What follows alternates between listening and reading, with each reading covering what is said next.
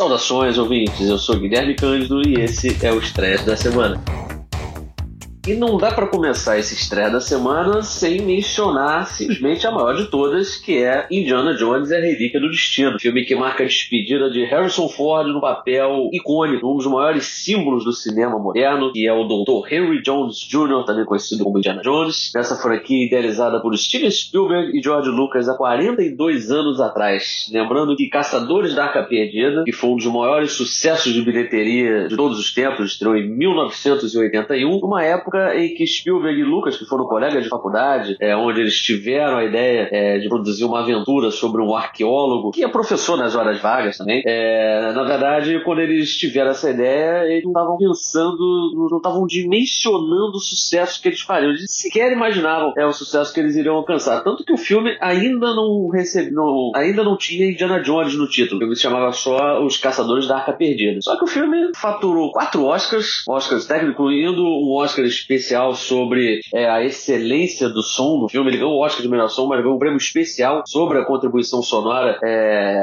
é, do filme. Inclusive, foi o Ben Burtt que também foi responsável pelo som da, da franquia Star Wars. E aí o sucesso foi tanto, o Spielberg foi indicado a, a melhor diretor, é, o filme foi indicado também a melhor filme, melhor montagem, enfim, um sucesso absurdo de público e crítica. E aí Spielberg e George Lucas não tiveram escolha senão transformar os Caçadores da Arca Perdida numa franquia. Franquia esta que, como eu falei, já perdura por mais de quatro décadas, sempre fazendo muito sucesso. Todos os filmes é, tiveram boas bilheterias, incluindo O Tempo da Petição, que é o segundo filme que eu considero assim, um dos mais fracos. Indiana Jones, A Última Cruzada, o terceiro filme que trouxe o Sean Connery, saudoso Sean Connery, outro grande ícone do cinema, como o pai de Indiana Jones, fantástico, também fez muito sucesso. E aí a franquia ressurgiu em 2018 com Indiana Jones e o Reino da Caveira de Cristal, é, quarto filme da franquia, o quarto dirigido pelo Steven Spielberg, que acabou sendo muito criticado pelos fãs, apesar de ter uma, uma ótima bilheteria, foi uma das maiores bilheterias de 2008, mas foi muito criticado não só é, pelos fãs, mas também pela crítica em si. A crítica especializada meio que torceu o nariz para esse novo filme, e aí acabou é, surgindo a ideia de fazer um quinto filme sobre Indiana Jones com o intuito de fazer as pazes com o público, quem sabe dar uma despedida digna é, para o personagem, e felizmente é o que acontece em Indiana Jones e a Relíquia do Destino. A trama todo mundo já sabe, né? A pessoa que vai assistir Indiana Jones já imagina que vai vai acontecer. É o arqueólogo, interpretado pelo Harrison Ford, que começa o filme, é, geralmente com uma grande sequência de ação, e, e aí ele, ao longo do filme, ele é, vai procurar um artefato, né, que é o MacGuffin, um termo é, criado pelo Alfred Hitchcock, que a gente já falou várias vezes no Odisseia Cash, né, já, já deu a definição, que é aquele objeto que serve para deixar, fazer a trama acontecer, né, manter a trama em movimento, é o objeto de interesse de vários personagens, e é isso que mantém a trama em movimento. E aí, no caso, o filme ele começa com a lança de Longino, que acaba, é, para variar, despertando interesse nazistas, e aí o Indiana Jones embarca numa aventura para evitar que a lança caia em mãos erradas, e depois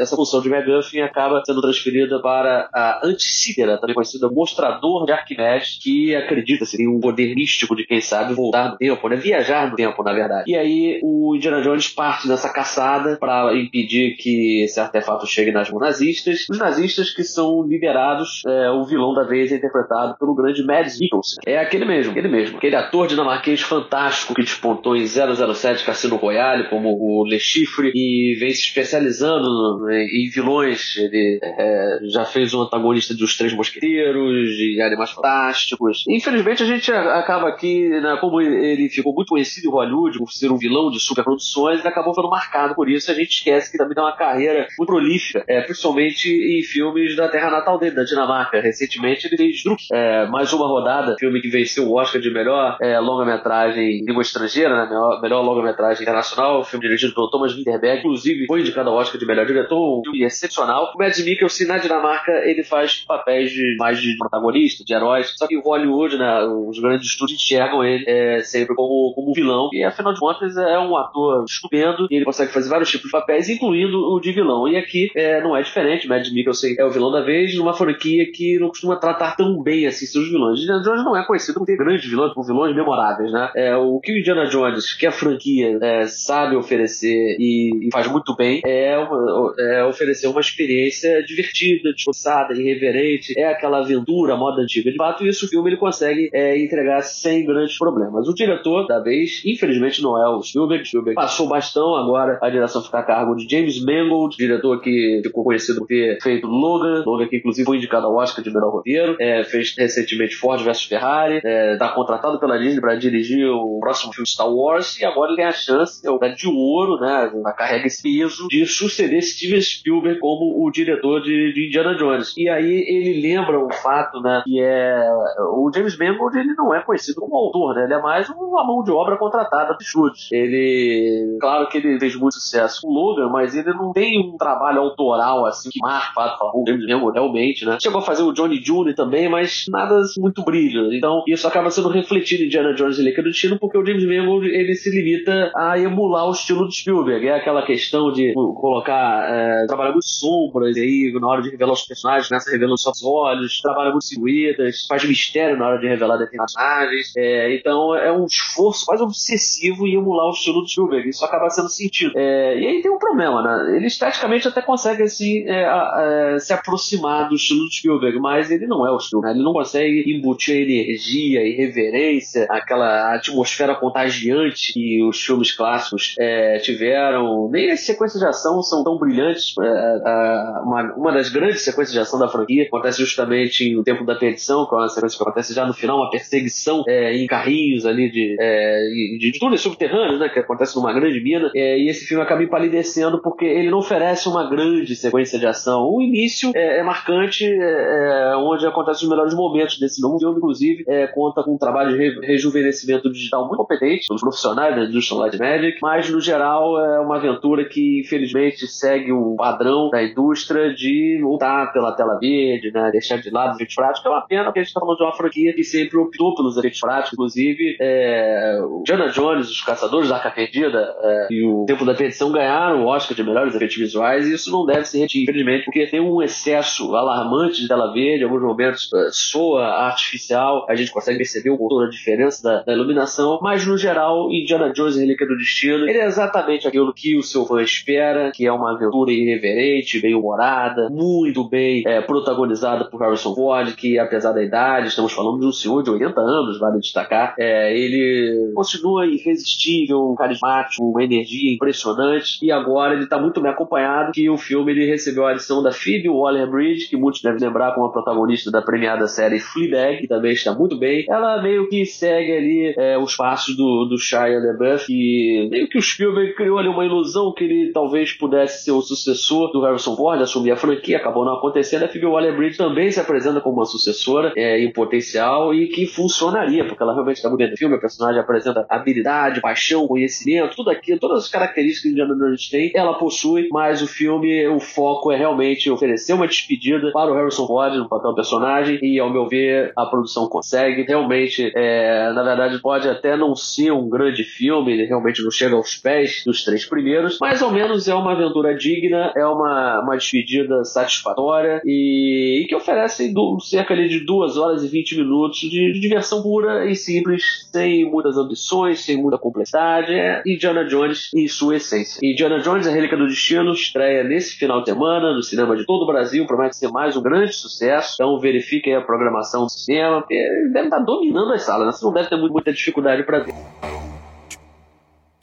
Outro filme que eu separei para vocês foi O Pacto, filme que está chegando essa semana ao catálogo do Amazon Prime Video. Novo filme de Guy Ritchie, diretor celebrado por ter feito Sherlock Holmes, os dois últimos filmes estrelados por Robert Downey Jr., fez o Agente Uncle, é, despontou, chamou a atenção da indústria cinematográfica é, de Hollywood por ter feito Snatch, Portos Diamantes, Jogos Trapaças e Dois Cantos Pegantes, e que conta com Jake Gyllenhaal como protagonista. Jake Gyllenhaal que é, fez o Abutre, fez Prince da Pérsia, fez Donnie Darko, é um ator ator muito conhecido, muito cultuado. Recentemente teve é, num dos filmes do Homem-Aranha, é, protagonizado pelo Tom Holland, como vilão mistério. E se trata de um filme de guerra, mas não é um filme de guerra qualquer. O filme se passa naquele período histórico, pós 11 de setembro, em que o governo dos Estados Unidos teve que dar uma resposta rápida aos ataques é, terroristas do 11 de setembro, que posteriormente foram tiveram a teoria, a autoria assumida pela Al-Qaeda de Osama Bin Laden. E aí os Estados Unidos, né, o George W. Bush autorizou o envio de muitas tropas para poder parem o Afeganistão. E isso aí é, acabou se estendendo 20 anos. É, várias tropas americanas, muitas vidas foram perdidas. E o filme ele, ele conta a história de, de um sargento, interpretado pelo Jay Gyllenhaal, que mostra suas missões, cotidiano do, da tropa é, comandada por ele no Afeganistão. Ele, a tropa dele, o trabalho da tropa consiste em procurar é, fábricas de explosivos para impedir que o Talibã é, faça ataques terroristas. Né? Naquela época, eles não estavam indo em cima da Al-Qaeda, eles eram o Talibã. Só que aí, logo no início do filme, eles acabam é, entrando numa armadilha, eles são pegos numa emboscada e uma bomba acaba sendo detonada no, no caminhão e isso, infelizmente, é, o intérprete deles acaba morrendo e aí o Jake Gyllenhaal, o papel dele, no caso, né, o sargento, interpretado por ele, é, solicita um novo intérprete. Só que esse novo intérprete, é, que é um, um, afegão interpretado pelo Dar Salim, que recentemente fez O Marido Fiel da, da Netflix, ele não é, não é um intérprete convencional, ele foge das características que o, o exército americano espera, ele é um cara que ele tem iniciativa, ele é um cara de métodos pouco ortodoxos e acaba batendo de frente com o personagem do Jake Gyllenhaal. Mas aí acontece um evento traumático e os dois acabam tendo que unir forças é, para poder escaparem é, do território inimigo. Eu tô aqui evitando dar spoilers porque o filme ele tem algumas surpresas e principalmente o que acaba sendo inusitado é porque ele não é aquele, como eu já falei, né? Ele não é um filme de guerra comum, até porque se você analisar a filmografia do Ritchie, talvez você espere por um filme de ação mais convencional. E esse talvez seja o filme de ação menos convencional do Guy Ritchie. É um filme que tem algumas, algumas passagens até contemplativas, é, com uma fotografia que valoriza muito as paisagens. Guy Ritchie, ele para a história para examinar a paisagem, é, para mostrar a natureza, né, é, como, como é o Afeganistão. E é um filme que ele valoriza muito alguns princípios, como a honra, o compromisso, o companheirismo. E, e ele não busca só os tiroteios, a ação. Isso aí acaba sendo um ponto periférico da história, né? O que não deixa de ser uma, uma surpresa muito bem-vinda né? do, do Guy Ritchie, que é um, um, diretor acostumado a sequências de ação elaboradas, que é, costuma extrair humor de diálogos, é um, é um diretor muito verborrágico. Os filmes dele, é, os dois primeiros filmes que eu já citei, né? Os Jogos Trapaços dos Canos Fumegantes e Os Nets, são filmes que carregam muito, são diálogos muito rápidos, muitas gírias, é um humor britânico realmente é bem londrino, bem urbano. E esse filme é completamente diferente. E o, o texto é de autoria do Guy Ritchie, então é um filme que ele realmente propõe sair da zona de conforto e, e ele consegue. É um filme acima da média, um filme de boas interpretações, tem uma ótima química entre o personagem do Jake Gyllenhaal e do Dar Salim e que está chegando ao catálogo do, do, Amazon Prime Video esse final de semana, então vale uma conferida. O nome do filme é O Pacto.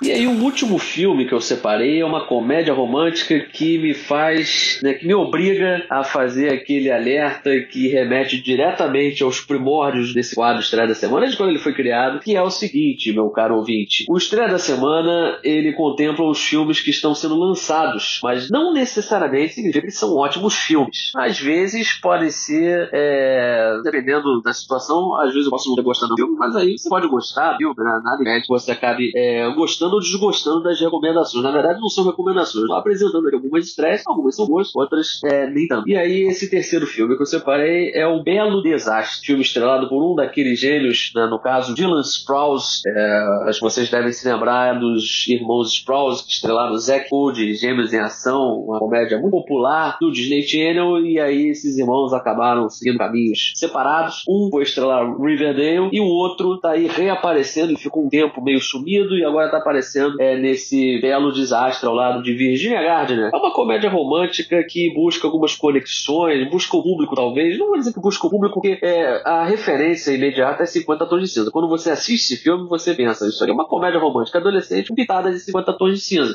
Então não dá pra dizer que é o mesmo público, 50 adolescentes é um público completamente diferente. Mas aqueles adolescentes que estão buscando uma comédia romântica é, tradicional, eles vão ficar meio surpresos, né? Porque esse filme ele traz umas pitadas ali de sexualidade, tem várias sequências, cenas de sexo, ele busca é, realmente um erotismo. O problema é porque é um, como eu já citei, né? Se a inspiração é 50 anos então infelizmente pode esperar muita cena de sexo cafona, é, muito uso de música pop, principalmente nas cenas de sexo. Uma coisa assim que às vezes o filme ele tá completamente silencioso. Aí os pessoas começam a se beijar. Quando eles se jogam na cama, começa a música pop. Aí você fala, então vai acontecer uma cena de sexo. O alerta, né? A pessoa entende que vai ter uma cena de sexo e começa do nada a música pop. E isso acaba gerando alguns efeitos meio incômodos, graças a algumas cenas constrangedoras, como por exemplo, eu não vou dar spoiler não, fica tranquilo, mas tem uma cena é, quando o casal dorme junto pela primeira vez, e aí logo nessa manhã, né, os personagens amanhecem e acontece uma cena, realmente uma passagem lamentável, constrangedora, porque o filme ele busca um tipo de humor que, é claro, ele flerta até com a escatologia em alguns momentos, mas em outros ele busca um tipo de humor sacana, tenta pegar assim o do do American Pie, mas é, o filme ele tem uma dificuldade para encontrar o tom, porque ele é, ele é estruturado como uma comédia romântica. Só que a comédia, essa estrutura de comédia romântica, a trama principal, ela se, ela se resolve na metade. Na metade do filme não acabou, não tem mais nada. Só que o problema é que a partir da metade se transforma num outro filme completamente diferente, que entram personagens,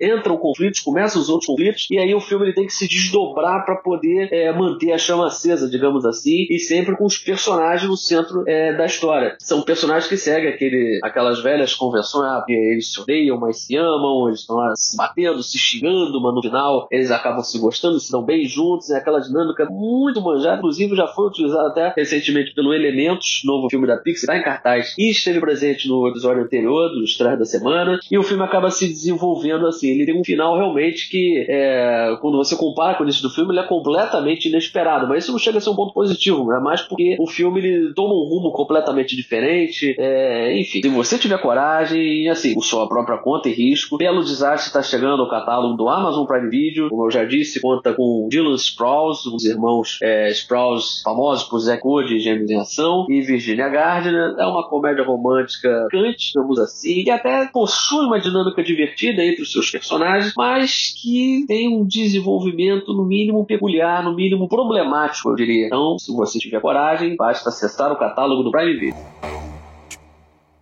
Mas antes de encerrar esse episódio do Estreia da Semana, eu queria aproveitar essa data muito importante, que afinal de contas é, estamos na semana que celebra o orgulho LGBT+.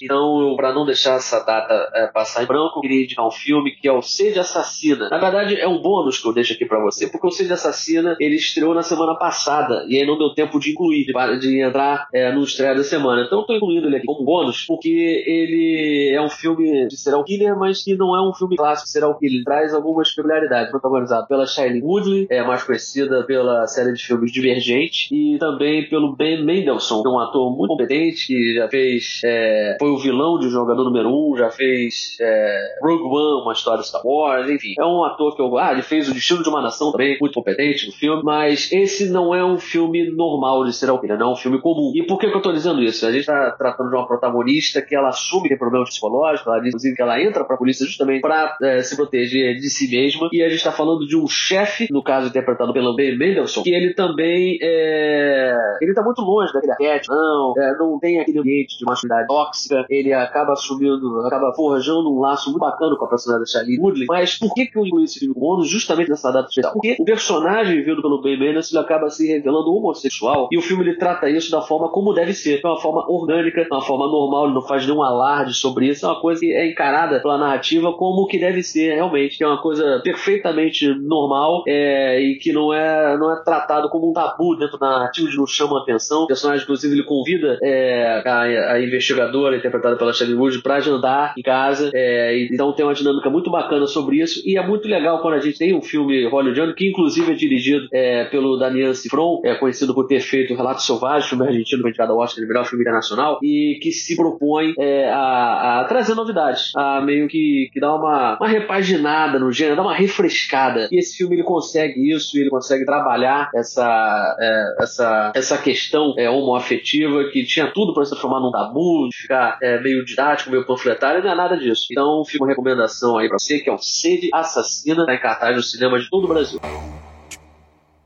Eu vou ficando por aqui, ouvinte, mas sem antes pedir a você que siga o Odisseia Cast nas redes sociais, curta nossas publicações. Nós temos uma página no Instagram, estamos no Twitter e também estamos presentes nas principais plataformas de áudio. Então escolha a sua favorita, não deixe de ativar as notificações para receber, para você receber todas as nossas novidades em primeira mão. E também dê uma olhada no Tomada 7, que é o site para o qual eu escrevo. Inclusive tem textos sobre o Indiana Jones, a Relíquia do Destino. Se você quiser uma, análise mais aprofundada sobre você vai encontrar lá. Além de textos sobre a indústria, artigos, críticas sobre lançamentos. Semana que vem vai ter, é, vai ter um texto sobre o novo Missão Impossível. Enfim, tem muita novidade bacana lá, feita especialmente para você. E por hoje é só. Muito obrigado pela atenção de sempre, pelo carinho e até o próximo episódio.